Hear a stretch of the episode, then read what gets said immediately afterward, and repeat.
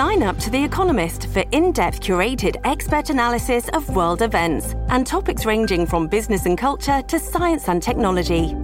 You'll get the weekly digital edition, online only articles, curated newsletters on politics, the markets, science, culture, and China, and full access to The Economist Podcast Plus. The Economist is independent journalism for independent thinking. Go to economist.com and get your first month free.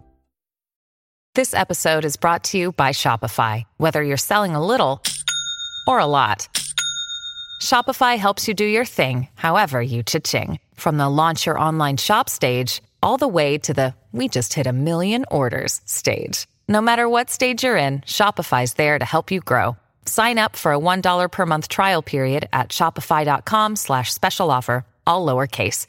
That's shopify.com slash special offer. Early this morning, we learned that Raiders coach, Raiders football coach, Jon Gruden resigned after it was revealed that he wrote scores of emails that were openly homophobic and misogynistic. But he kept his job when perhaps the most disgusting email revealing his anti black racism was revealed. I want to unpack and explain it I want to talk, if I can try to wade in to some of the controversy around Dave Chappelle's latest Netflix special. Because, in essence, this is exactly what Dave Chappelle was talking about. How Jon Gruden was allowed to keep his job when it was found that he was only racist, but then lost his job when it was found out that he was also homophobic. Let's unpack and explain it. This is Shaun King, and you are listening to the, the, the breakdown. The, the, the, the, the breakdown. The, the, the, the breakdown.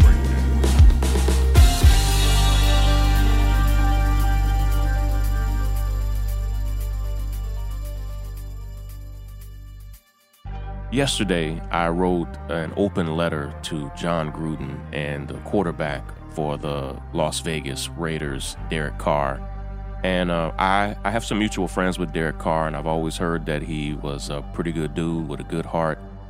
And I was I was blasted for the op-ed, particularly by Raiders fans, white people in general. And and their critique was this because in the article I talk about how Jon Gruden was saying the most ridiculous things to defend the discovery of an email where he said uh, DeMaurice Smith, who was the head of the NFL Players Union, he said that DeMaurice Smith had lips that were bigger than Michelin tires. Right? Openly racist, right? Like overtly racist. And he continued to bend over backwards to say that it wasn't, it was. And then the quarterback for the Raiders, a white man, came out to also say, I don't think that Jon Gruden has a racist bone in his body. Please go to thenorthstar.com, read my article. It's available, I believe it's available for free right now. If not, you can get a free trial, free subscription just to check it out. This idea of ra- nobody has racist bones, okay? Racism isn't in our bones, it's in our brain. So let's stop talking about racist bones. Jon Gruden does have racism in his brain. That's where racism is. It's in our mind. Uh, it's it's things that we learn. And so stop talking about I don't have a racist bone in my body. That's Trump has said this. Uh, Jon Gruden doesn't have a racist bone in his body. And and so Derek Carr, who could have said something profound to stand up for his black teammates. The majority of the players on the team and the majority of the players in the NFL are African American. And and instead he came out to say, "Hey, I don't have a racist bone in my body and I don't think that Jon Gruden does either." And then it was revealed that over the past 10 years, Jon Gruden has written bigoted email after email after email, and that's just email to one team. That was just him writing emails from one specific team that were discovered. And and then Jon Gruden resigned. It, it has been said that uh, they allowed him to resign instead of him being fired and terminated, but he resigned. And and here we are. of all the things that we see that he has said, arguably, and I'm not into the oppression Olympics, you know, I'm not into this idea of this is necessarily worse than that. I don't see anything uglier than him saying what he said about the black head of the NFL Players Union, DeMaurice Smith, saying that his lips were bigger than Michelin tires. I challenged him in my open letter yesterday since Jon Gruden over the past week has said, Hey, I, I say that kind of stuff about uh, all types of people. Show me, man. Show me. Show me the video because you're on film 24 hours a day. Show me the emails where you talk about other people's lips being as big as Michelin tires. I want to see it. Like, show me. And of course, if he could have, he would have already published this type of stuff. And the and the frustrating thing, and this is this was the main. I'm not here to. De, I'm not. I'm not an attorney for Dave Chappelle. While Dave and I have met once, uh, I, I would not necessarily call us friends. Um, I am friends with many of his friends. I'm not here to defend every word of his last special, but I am here to defend a main idea. The main idea of Dave Chappelle's last special, The Closer, was that there are things you can get away with that you have done to African Americans, eh, but you can't get away for doing something much lesser against the LGBTQ community. And this is this is that moment where when it was obvious that Jon Gruden did something overtly racist, he kept his job. But when it was clear that he did something that offended the LGBTQ community, he was out of there. And one of the closing points that Dave Chappelle made was, "Hey, I am I'm not hating you. I am jealous of the power that you have accumulated in a much shorter period of time. That you can wield your power to get those emails were revealed and and Jon Gruden was out within hours of those new emails that were offensive to the LGBTQ community. Those, those emails were revealed and he was gone. He was out of there. But the team, the players, and many other people were defending him when it was clear that all he was was overtly racist. It's disgusting.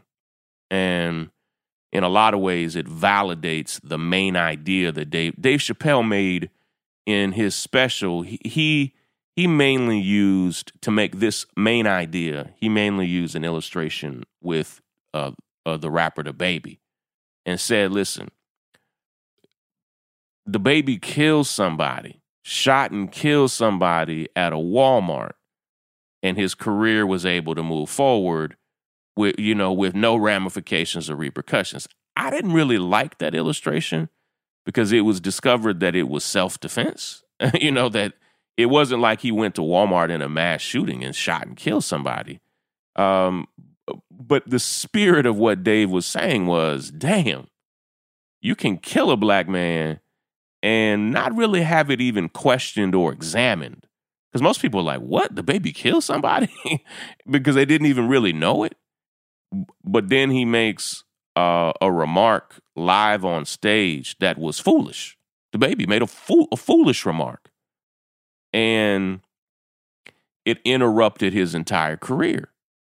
And Dave wasn't even saying, like, hey, because Dave even said he Dave was like, the second I heard him say that, I was like, oh, like you, you don't you just said something real dumb.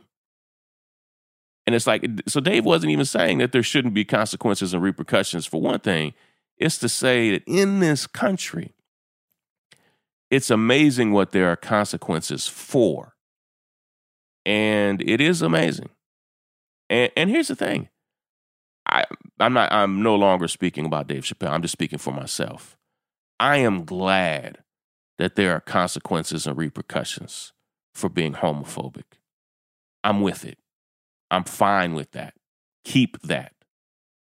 What I am saying is it's a damn shame that they were willing to ride with Jon Gruden in a league that that only now has one openly LGBTQ player, one out of thousands of players, nearly 2,000 players but is about 70% black. They were willing for him to make an anti black remark and keep him, but we're not willing for him to make a homophobic remark and have him on board.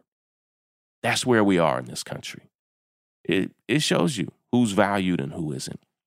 Listen, I've got to run. I got some family errands that I've got to uh, take care of this morning, but love and appreciate all of you.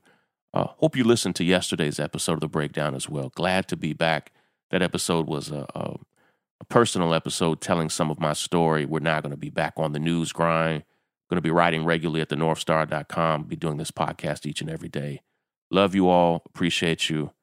Um, feel free to push back on something. You know, that's how I am. I'm, you know, my views on this are not without flaws. I, I understand that. But I, I would rather us talk about it and work through it than just keep our mouths shut. Take care, everybody. Talk to you soon. Break it down. The, the break, the, the break, the, the break, the break, the breakdown. I'm Tiffany Hawkins, I'm Alan Boomer. and we are the Momentum Advisors. Every single week, we talk about wealth management, personal finance, and entrepreneurship. We are financial advisors by day, we're entrepreneurs by night. We're building wealth for ourselves, and we want to make sure that you understand how to build wealth in your own family. Tune in for shows like Is Your Money Racist, Retirement Savings, Investment 101. We literally run the gamut on all the things that you need to know about financial wealth, creating a legacy for your family, and really just wealth creation as a whole. What we find is that these conversations are happening, but they're not happening as much as they need to in diverse communities. And so we're bringing a new voice, a new amount of energy, and we want you to tune in. So we bring the tips, we bring the strategy, and we always bring the good news. So make sure you tune in every week to the Momentum Advisors. There's something for everyone.